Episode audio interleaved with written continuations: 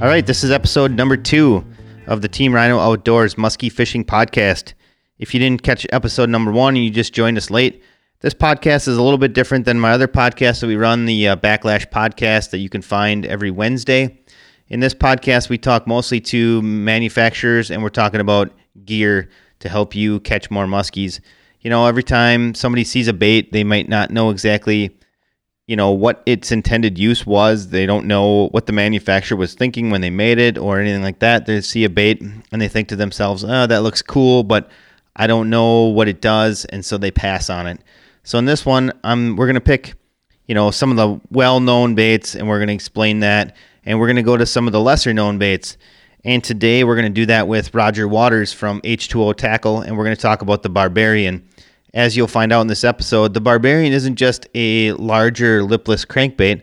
The Barbarian's actually kind of a multi-use or Swiss Army type bait in the muskie world.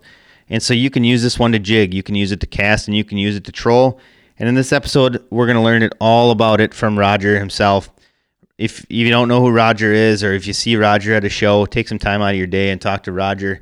Super cool guy who knows just a ton about muskie fishing and lures, and how to, how to properly design a lure, how to properly weight a lure to make these baits run. And there's no shortage of testing done before Roger puts something out on the market. He's kind of like a mad scientist type guy as far as muskie lure creation. If you go, wander around or visit with him, you'll learn in short order how his mind is working and always working to come up with a new lure, a new creation, a different tool to help put muskies in your net. So if you're looking to get your hands on a Barbarian, you can find them at teamrhinooutdoors.com. We have a whole bunch of their custom colors, and we have a few of his stock colors as well. And we also have it in both styles, the original Barbarian and the Softail Barbarian. So again, you can find that at teamrhinooutdoors.com. But for now, let's go talk to Roger and see what he has to say about his Barbarian creation. All right, welcome back to another episode. Our guest today is Roger Waters with H2O Tackle. And for anybody that doesn't know Roger, you'll kind of understand, maybe you'll get a glimpse of it in this podcast, but Roger is sort of like the mad scientist behind muskie bait creation. I think if you have a chance to stop over at his place, or you talk to him at a show, you'll realize that how many different ideas he actually has going. Quite honestly, I mean, he's probably got, maybe 10 different lure designs at any particular time at various stages. And it's a real treat to talk to him about muskie fishing lures, because as far as I'm concerned, there's probably almost nobody, I wouldn't say nobody because I don't know everybody, but there's very few people within the industry that have as much intimate knowledge on how to make a lure run and what makes a lure tick. So Roger, we've been doing the other podcast for a while and we never had you on, but I think this podcast suits your abilities in what you can bring to the listening general, public more. So thanks a lot for coming on, Roger. I really appreciate it. We've been friends for a long time, and so obviously we've had a lot of conversations. Yep. So this should be a good time. Hopefully so. Appreciate it. Yeah, well, I certainly appreciate you taking time out of your schedule. Much like everybody else, you are, as busy as they come. I know you're retired, but that doesn't mean that you're actually retired and like that you sit around in the recliner and watch TV all day long. I know how busy you really are. Yeah, this lure building gets to be all day long and 7 days a week sometimes. You just never know. Sometimes I'm out in the shop at 8 o'clock at night epoxying lures for a couple hours. Sometimes I'm up at 5 o'clock in the morning building lures, and it's not like I work all day long, but it's back and forth. Right. This year, it's kind of like a lot of lure building this year. Oh yeah, I think we've all had pretty good years selling fishing lures this year. I don't know if we wish they could all be as good as this, because this might be a little too good, but I think we're all happy with where we've been in 2020 as far as business-wise.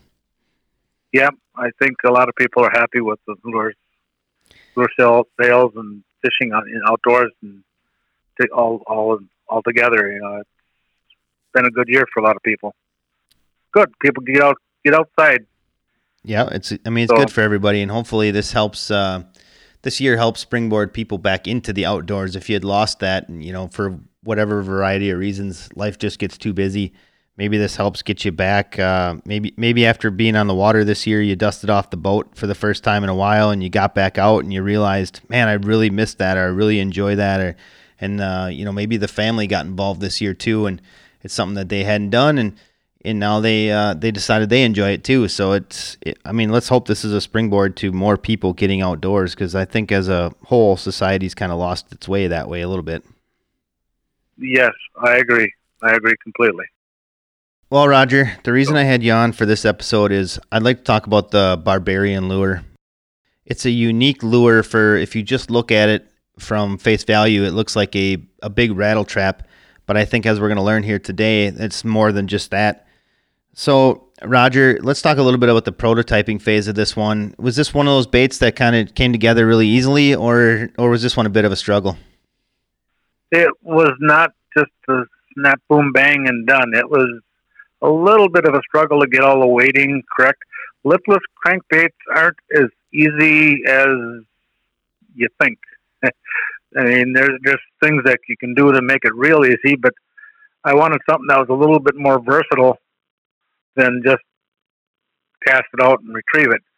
I mean, my love for this type of bait came from a long time ago, and I was not even into musky fishing with the Cotton Cordell rattle baits that when they came out with them. Good bait, and I always wanted one that was musky size. Nobody ever made one, so I thought, okay, let's make one musky size. Well, so that's what I did. I was going to say, it certainly looks like you got the job done on that part. So, Roger, what was, when you made this bait, obviously there's two versions. You got the regular version and you have the softtail version, and we'll talk a little bit about the softtail version in a moment, but what were you intended for the use of this? Is, when you dreamt up the bait, what did you think anglers were going to do with this one? Or what did you want out of it? I wanted something that was a little bit more versatile.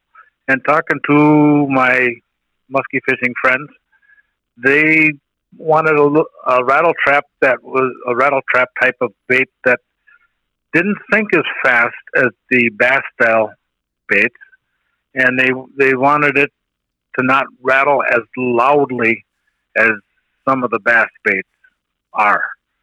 So with those criteria in mind, I kind of went along with that, and I want to overbuild things, so that's why it's solid plastic and through wire.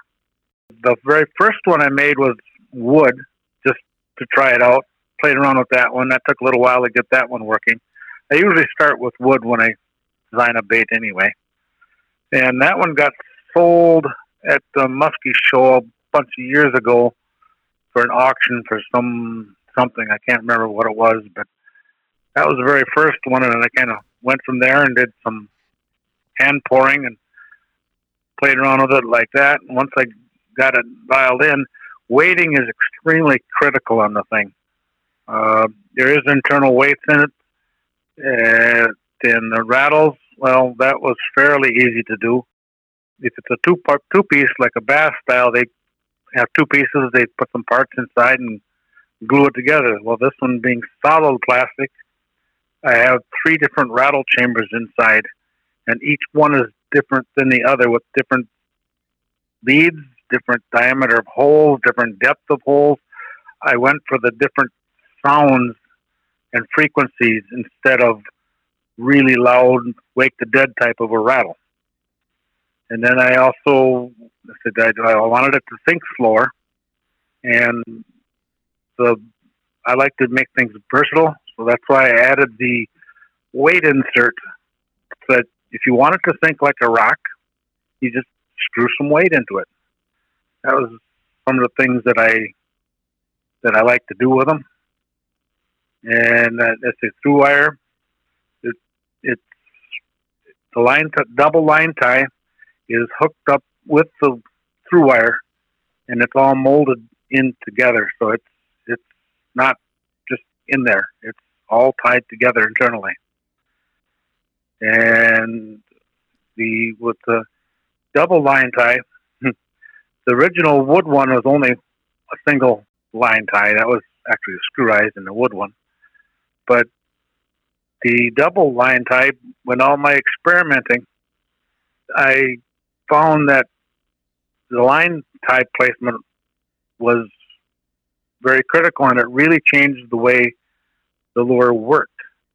And anybody who's worked at making lipless crankbaits has figured out that the more you get to the back, the more the floppy type of a thing it is.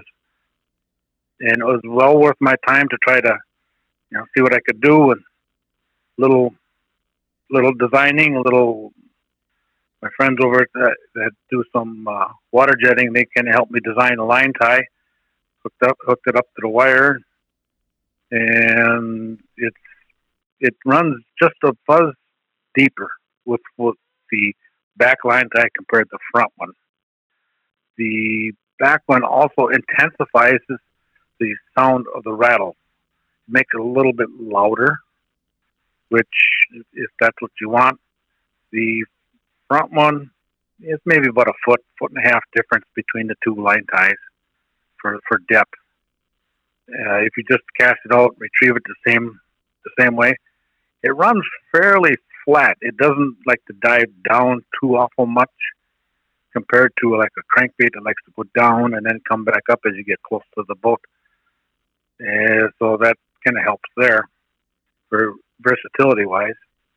And if you want it to drop down along a weed line, then you can let it sink slower. It's got a little bit of a meander on the way down, which ties into jigging, another option with it. I'll talk more about that later. But allowing it to sink along a weed line and then bringing it back, if you want it to sink a little bit faster to get down pretty deep, like I said, you just screw on a little weight. The weighting was critical because there's internal weight in it. Gives it a little bit of a nose-down configuration. Bass-style baits, what they put in for sound is scoops of lead shot. So that's where they get their weighting, and they get a lot of fast-sinking rates with those things. But the Barbarian, it's got a nice little meander on the way down. It does give you those options to work it that way. So the through wire construction on it, the belly hook is actually, if you look at the line tie, the belly hook line tie, it is turned sideways. And I try to do that with my other baits too. It allows you to put the hook on that. If you put the hook on properly, the one hook points forward and the other two point back, and then you get less hook rash, and I believe better hook-up ratio with the hook positioned properly on the belly of the bait. Hey, Roger, why don't we talk a little bit about how deep this bait's going to run on a typical retrieve? Guys just casting it out and retrieving it. Let's talk a little bit about how deep they're going to expect this bait to run. If you just do a cast and retrieve, just immediately start retrieving, I can get about 3.5, maybe 4 feet with the front line tie. That's about how the depth. That's just with the rod, down like you would normally. Most people fish with it. If you hold the rod up, you could keep it a little bit shallower. If you crank it back a little bit faster, you don't allow it to sink at all. You can get it a little bit shallower. The back one, tying into that one, you're going to get about 1 foot to 1.5 feet deeper with the back line tie, doing the exact same retrieve between the two of them. With the front line tie, you'll actually get a little bit more meander to the lure, a little wander to the sides with it. It's a little, and then if we talk about trolling on all of that, it's one of the things you can do. You can do the same thing trolling as you want casting. You can retrieve the same basic action with the two. So if you work it back with little jerks and pauses, or just little rips. You don't have to rip real hard. You'll get that more of a meander to it with the front one. back one, not as much. The back one, you'll get more of a belly flop, I guess you could say, a typical lipless crankbait bass style type of a action to it by going more towards the back one. But you're also going to get a little bit more loudness to the rattle. There's three rattles, all three in a row right in the belly, positioned inside the belly, which is all installed before I even put any paint on it. So there is actually a lot of work to getting the blank actually ready to use, to actually start painting to it. Not just a sand it down and paint it type of a thing. But if you let it sink a ways, it's got a nice little meander to it on the way down. So it's not just a sink like a rock. It's got a little bit of a wavy tail type of an action. So there's an advantage to that too. Where you see if you're working along a weed line, if you want to drop it down along, you can just let it meander down to the depth that you count it down, and then just start bringing it back. Little lifts and pulls, you can get that same meander to it. I mean, a little harsh pull, you get a little bit more tail kick on an up, and then you get that little meander on the way down. The depth you screw on, I usually myself, it's hard to say what line tie I use the most. It all depends upon where I'm working it. I'm probably using the front one more so than the back. It's kind of a half a dozen of one and half a dozen of the other. More often I find myself adding or subtracting weight to the weight insert. A half ounce usually pretty much covers, gives you a lot of flexibility in what you do with it. It'll work even if you put up an ounce on it. You can still cast it and work it the same way. It still has action that are pretty much the same, even with screwing in a lot of weight. It's kind of a crescent wrench of a fishing lure. It's casting, trolling, jigging. I've got a number of people that just jig it. One guy in a river in particular, he's shown me pictures of walleyes and muskie that he's caught jigging. And jigging is, you can work that into a cast also. That's one of the beauty things of this thing is if you want to stop, let it sink a little bit, give it a little bit of a lift, and you don't have to lift it far, 6, 8, 10 inches maybe, and you let it drop and then go again. So you can get that jigging motion halfway down the water column if you'd like. Versatile in that point. Back line tie, front line tie. I don't really have a preference one way or another which line tie I use for jigging. But casting-wise, if you want a little bit more meander to a lure sideways, then you would want to use the front line tie for the most part. And the least amount of weight that you put on, you'll get a little bit more meander to it, which is understandable. If you go to YouTube and look up Barbarian trolling, you can actually see the differences. I usually kick the trolling motor in, get it up to about as fast as I can go, about 3 miles an hour, which is a little bit faster than most people can retrieve. But you'll see that it's got a little bit of a meander in that with the front line tie and no weight. You add a little bit of weight to it, you lose a little bit of that, but it'll still pop off one side or another. The back line tie, you'll get more of a nose bouncy type of a thing, kind of a dive down kind type of an action instead of the meandering portion of it. And then I've got one little section in there where just straight retreat trolling and then giving it 6 to 8 inch pulls. And you'll see it meander off to one side, meander off to the other side. So being on the edge of too light for a lip lift crankbait. It allows many different retrieves. And if you still want that old, small bass style type of thing, screw on a bunch of weights. A lot of options there. I mean, Corey Allen actually likes to put a blade on the back, also in the blacktail, back for and jig it with a blade hanging on the back. Little thing he likes to do.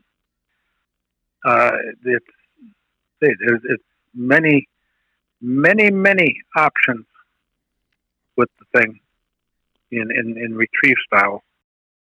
Well, that would be one of the reasons why I mainly wanted you to come on and talk about this particular lure first over your other lures, because I think sometimes people see the design of it and they're thinking, you know, bass style rattle trap, you know, maybe since it's bigger, it'd be more, you know, not so much early season where rattle traps are typically used. And in your case, like you said, I mean, you control it, you can cast it, you can jig it. Like you said, this is the crescent wrench of musky fishing lures. And so I kind of wanted you to explain that to people, because I think sometimes it sort of gets lost in the shuffle and pigeonholed into, you know, yep, that's just a big rattle trap. That's pretty much all that is. So, you know, we should stick away from that. So I had a couple of questions, and you kind of answered them all. I wanted to know, you know, what the typical retrieve was and how deep it was going to go, and you hit that. And then I wanted to, you know, what line tie is most common. You hit that. I wanted to ask you about jigging and which one you use for that, and you kind of hit that one. So I guess to wrap up the episode, let's talk a little bit about the softtail. How much different is the softtail than the, you know, I will call it the original version, you know, both depth-wise and action-wise? Depth-wise, it's about the same. Action-wise, it's going to run a little flatter. It's not going to be as much of a nose-down run with it. The softtail, I usually run that one on the back line tie, so it gets a little bit more depth that way. You can also add a little bit of weight as you can with the non-rubber-tailed version of it. But with the rubber-tailed one, it's more of it sinks a little bit slower also. Not by a lot, but the minute you make it a little bit flatter and it'll sink a little bit slower. You get the action of the tail just kind of going back there. Yeah, if you make it too crazy in action, then the tail isn't really doing you any good, because rubber tails are more of a subtle type of lateral line type of trigger. So you want that tail to meander, to do its own meandering compared to the meandering of the lure. So it kind of gives a nice little added twist. If you let it sink, you got that tail wiggling back there. It does. I said I've trolled it. With the rubber tail also. There is a paddle tail that's also available for the Barbarian soft tail. That's more of a straight retrieve type of a thing that you could do with the paddle tail. There's a little bit more to design to get that actually working properly, because of the different angle that the Barbarian actually runs at. The soft tail one, a little bit more, I would go more, you want a little bit more subtle type of a thing to it. The internal rattles are different on it also compared to the Barbarian. There are still three of them, but the beads are a little bit different combination and different sizes and stuff like that to go not as high-pitched sound with the softtail one, but it's still there. And with both Barbarians, if you give them big rips, you'll get a real loud rattle to it. So you can make it loud and wake the dead if you want to work it that way. There are many options available with it. And trolling both ways, you can troll it with and without. I usually kind of long line trolling either one of them myself, anywhere from 30, not really super long, but 30 to say 50 feet, 50, 60 feet back is usually how I run it. There's a few people that short line troll it. And one fish that I think I had it on a Facebook page, that was a 50-some incher. That was Greg Thomas's short line trolling it. is what he was doing with it. So, and I know a couple other guys that short line troll it basically in the prop wash. Gives it kind of a oddball type of an action. You can use a lot of weight there to keep it down, or if you just want it just to dance around in the prop wash, just a little bit of weight. A lot of options there for both of them. So, Roger, let's do a little bit and talk about colors. Why don't you talk a little bit about what's available out there? Pretty much, you got a pretty good collection of colors there, and I always try to come up with something new. I got some new colors that I'm working on, trying to get a few stocked up. You've seen a few of them. I think you intended to get a couple of them, I guess. Yep. Yeah, I try to do a paint scheme that my paint schemes are kind of not as detailed as some, but not, you know, I'm kind of like in the middle of the road type of paint jobs. I feel I try to make color flashes. As the bait moves through the water, I like to see the color flash. Oh yeah. So that's my lining, and I personally like to use a lot of 3 about 3/4 of epoxy on them, which is a little bit difficult on the Barbarian because of some of the sharp edges on the thing, but we did it.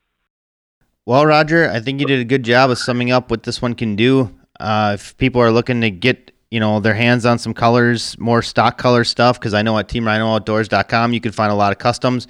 We do have a few stock colors, and you can find a bunch of regular standard colors at h2otackle.com. Is that correct, Roger? That is correct. I'm also on Facebook, and I'm now just trying to get into Instagram type of a thing. I'm kind of a old guy, so I'm kind of rookie at all this social media type of stuff. Yeah, I'm trying to learn. There's a lot to keep up with these days. There's no doubt. Yep, that's for sure. Well, I just want to thank you for stopping out today and talking about the Barbarian. I'm sure on future episodes that we'll have you on talking about your other products, but for today I wanted to cover this one since it's kind of more of a Swiss Army knife type musky bait. And so thanks a lot for coming out, Roger. We really appreciate it. And thank you, Jeff. Glad to have you. Glad to be here. Thanks. You.